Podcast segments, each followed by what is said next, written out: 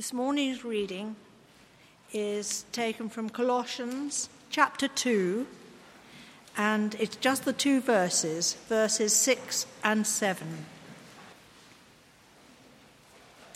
So then, just as you received Christ Jesus as Lord, continue to live in him, rooted and built up in him, strengthened in faith as you were taught and overflowing with thankfulness. This is the word of the Lord. Our Father in heaven, we live in a world which so often prizes and looks to things that are new and novel and different. So often the world is excited by the next thing around the corner Father, I pray that you'd help us this morning to not to look forward to the new thing, but to rejoice in what has already gone. Help us to be firmly rooted and planted this morning, I pray, in the message of Christ. May this be a rock that we can stand on this week and beyond. We pray this for your glory. Amen. One of my great frustrations about going to school as I was growing up, uh, besides having to do homework and besides standing at a bus stop every morning in the freezing Scottish winters, uh, one of my great frustrations was the fact that as I went through the school years, it seemed as if I would invest huge amounts of my energies learning about a particular subject or topic one year, and then I'd come back after the summer and be told that actually all the stuff that I learned last year, well, that was kind of true, but not actually the full picture. And, and actually, this coming year, we learn the, the real truth, the real reality. Uh, so, for example, in chemistry, I spent a long, long time working out that a piece of wood it wasn't just a piece of wood. It was, in fact, uh, full of little atoms, millions of little atoms. Then the next year, I was told actually it's, it's not really just atoms. Actually, there, there are neutrons and, and protons and electrons and uh, I understood that. And then the next year, I was actually, it's not, they're not really protons and neutrons, they're actually stuff like quarks or whatever. And, and then it goes on and on and on. You see that we constantly find that uh, we might know something vaguely or, or a little bit, but we'll keep being told actually that there's more you need to know, there's, there's new things you have to engage with. That was certainly my experience at school and beyond. And that's true often in life, isn't it, for each of us in different areas. We think that we know something, then we're told actually there's more to, to know there's a greater depth to explore. And I think something similar was happening to the church at Colossae. Uh, Colossians is written to um, a young church, a church who have wonderfully accepted the, the gospel about Jesus Christ. Uh, they are uh, established as Christians, they are, they are following Christ. But there are people who are now saying to the Colossians, well, that's all very well. You, have you've, you've accepted the gospel. That's, that's great. That, that's, that's the sort of primary school version. But now I need to tell you about this sort of secondary school version of, of, of real spirituality. The gospel is great for a while for, for the young ones, but now let's, let's move on to a more mature spirituality, a more grown up and sophisticated version. And so they were saying to these young and I guess vulnerable Colossians, you have to move on. If you want to really go for it spiritually and discover the real heights, you've got to go beyond Christ and the gospel. And so Paul writes this wonderful letter to this young and I guess vulnerable church. And in many ways, his summary of the whole letter is this Christ is sufficient, or, or, or, the gospel, the news of Christ, that, that is all you need. He is the sufficiency for your life. And I've got uh, just three quick points to unpack what that means for us, uh, for the Colossians, and for us sitting here today. So the gospel is sufficient. First of all, don't go on from it. So he writes uh, in verse 6 so then, just as you received Christ Jesus as Lord, continue to live in him. It's a great summary of the letter. Uh, Paul has just been explaining in the chapter 1 exactly what this message about Christ Jesus as Lord is. He's talked about how Christ is Lord over creation, He is Lord over every power and authority, He is Lord even over salvation. And these Colossian Christians have accepted this news about Christ Jesus as Lord, almost like a runner in a race would accept the baton from the previous runner. They, have taken this good deposit, this message, they, they've accepted it and they've run with it. They've received um, if you like, the gospel about Jesus Christ. And now Paul says, don't go on from it. You've got all you need in Christ. And I think there are various ways that we can be tempted to go on from this message about Christ, the gospel. I think one pressure on us can be from other people. So we live in a very sophisticated and thought through place here in Oxford. And uh, people can tell us academically, oh, you know, you, you need to grow up in your understanding of the world and how things work. And we can be bombarded by different worldviews telling us that the gospel is foolishness and not enough.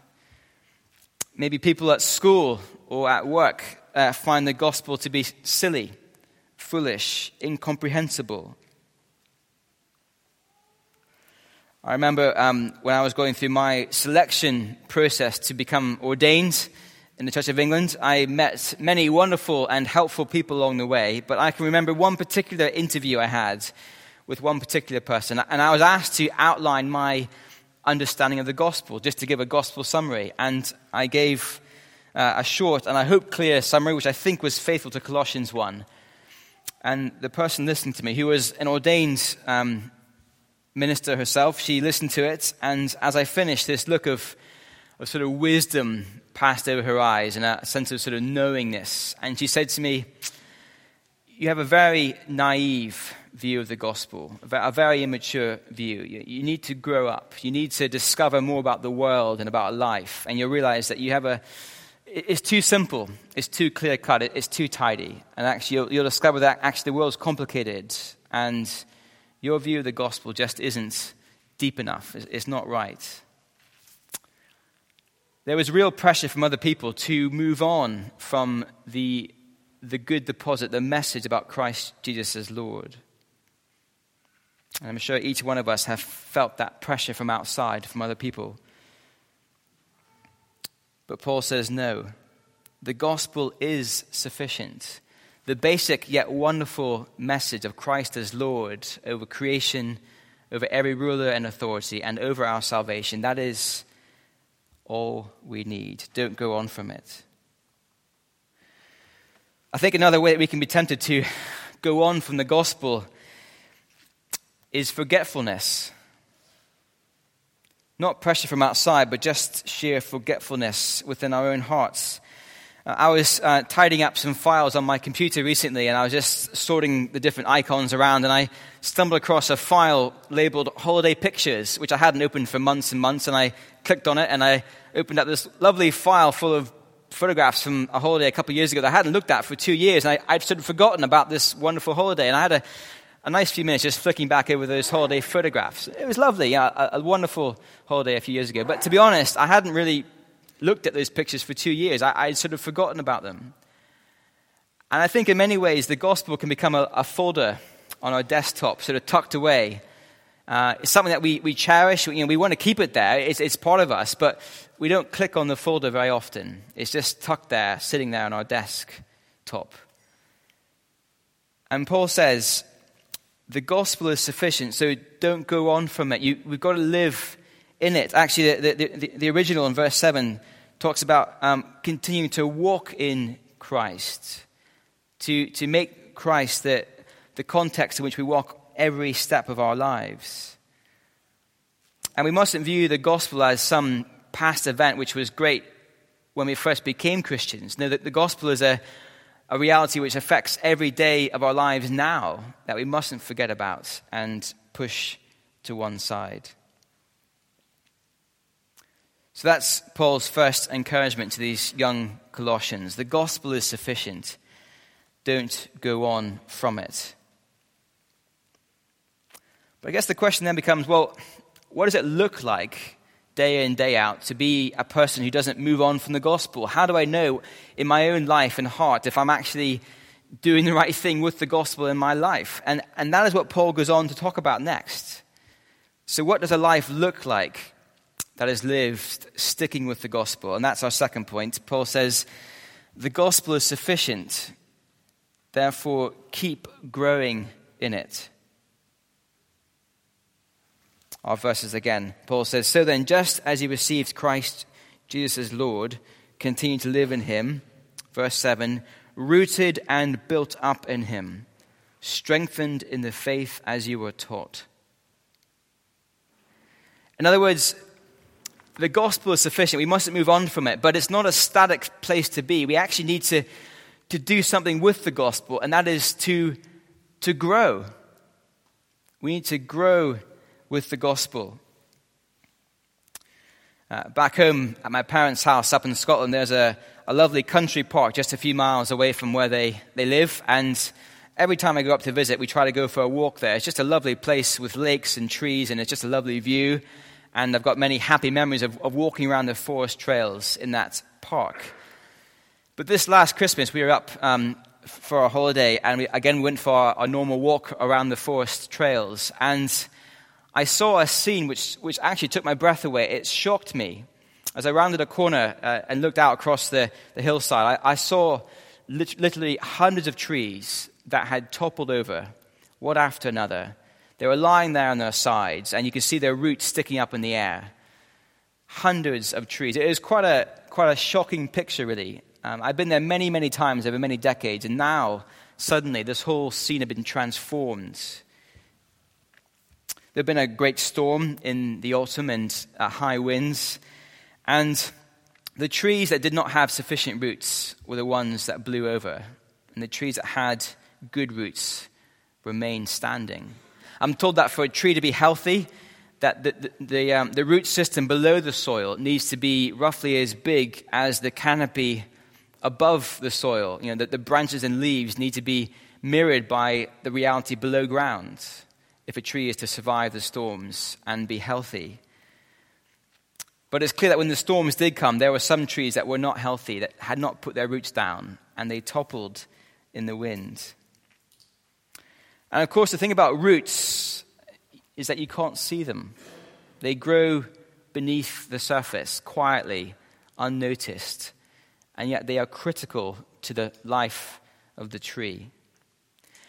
And Paul takes that metaphor of, of roots and growth and he applies it to the Christian and he says, we need to be people who are growing our roots into the message of Christ.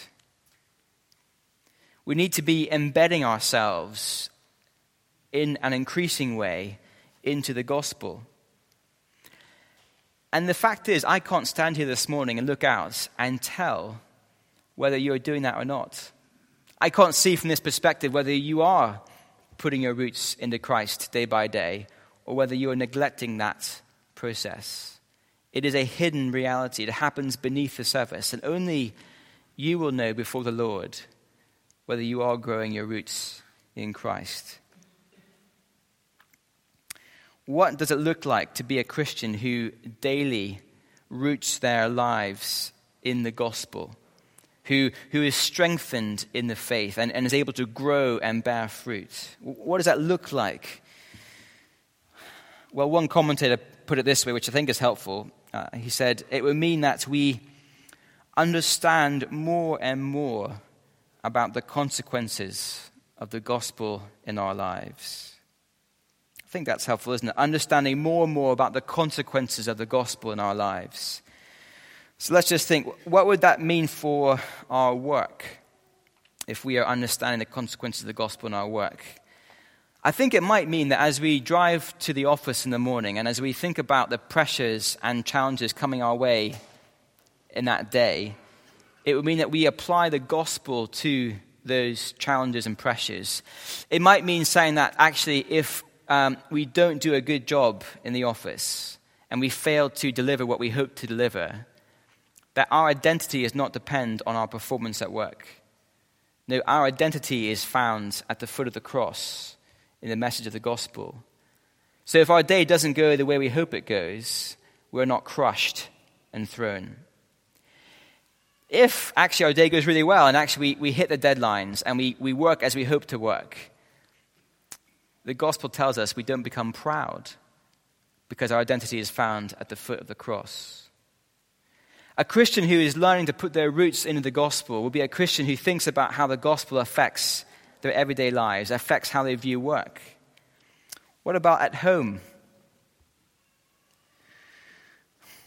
To think through the consequences of the gospel at home would mean lots of things. It would certainly mean that we rethink how we do our family relationships. It means that we have a new impetus to forgive others when they are being difficult to love. That the gospel means that we are patient even if others are being annoying and difficult and frustrating. The gospel gives us a new wealth of resources and motivations and help to be the kind of people Christ wants us to be at home.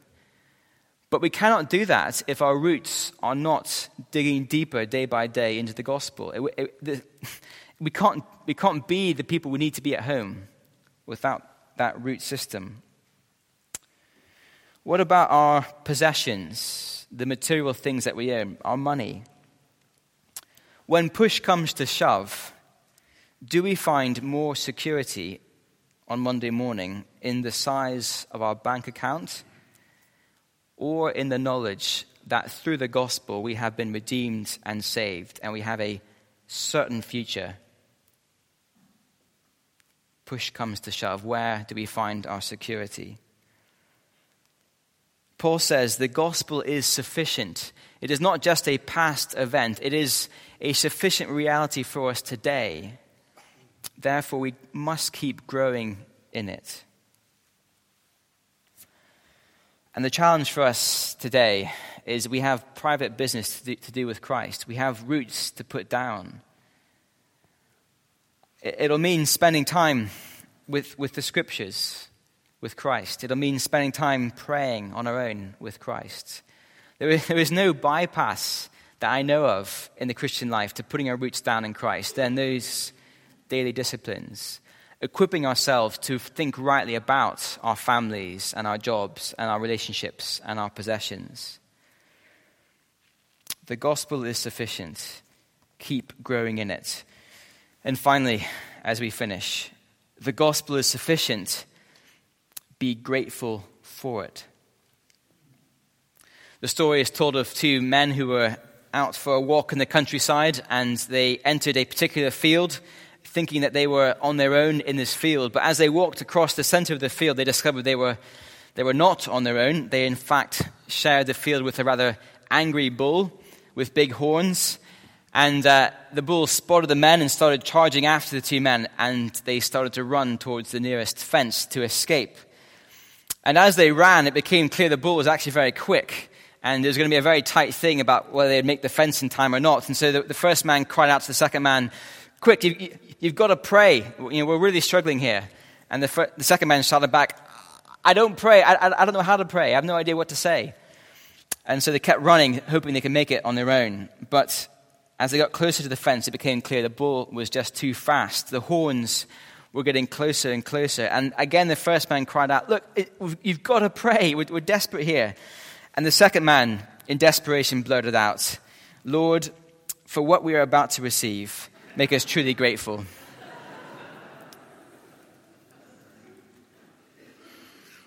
There is, of course, a certain way of praying which is formulaic, which doesn't engage the heart and the mind. It just sort of pops out.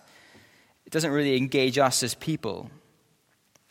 Maybe we are used to the habit of saying thanks for our dinner before we eat it. Or maybe if we go on a, on a, on a long journey, we might thank God for arriving safely, and that's good.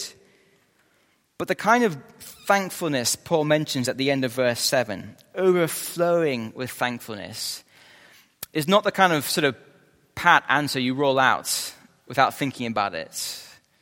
No, this is a, a whole person, a whole being sense of, of gratitude and thankfulness for Christ. This is something which consumes our minds and our hearts. It is part of us. And, and Paul is saying, I think, this morning that one of the, one of the great tests for each one of us. If we want to find out if we are putting our roots into Christ, if we are really grounding our faith in the gospel, one of the, the great tests for each one of us is whether we are thankful.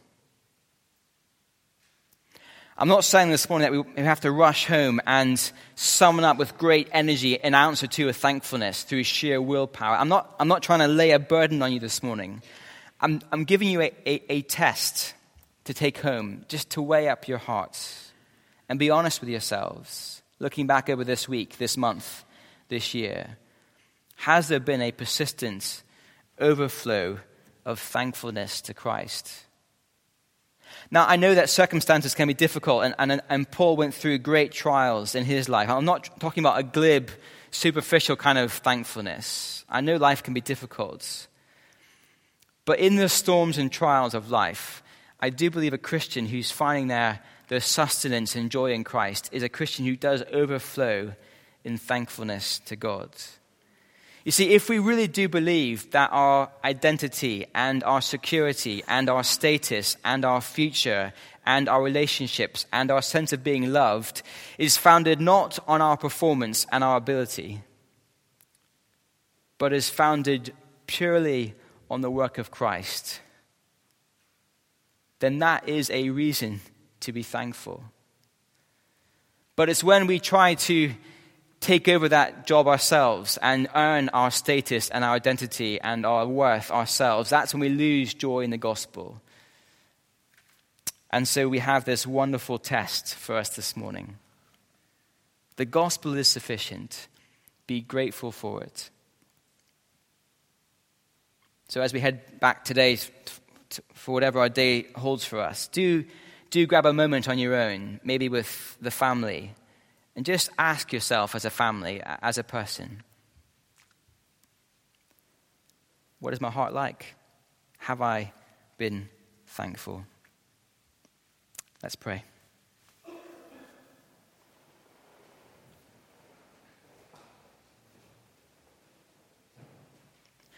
Our Father in heaven, we thank you for the sufficiency of Christ, that He is all that we need, not just in the past, not just for our future, but also here now in the present. Father, I pray for those of us who have come today feeling particularly broken or hard pressed, that the reality of the gospel would bring us respite and joy and freedom as we drink afresh of the truth that Christ has won for us, a, a salvation that can never be taken away. We pray this for your glory. Amen.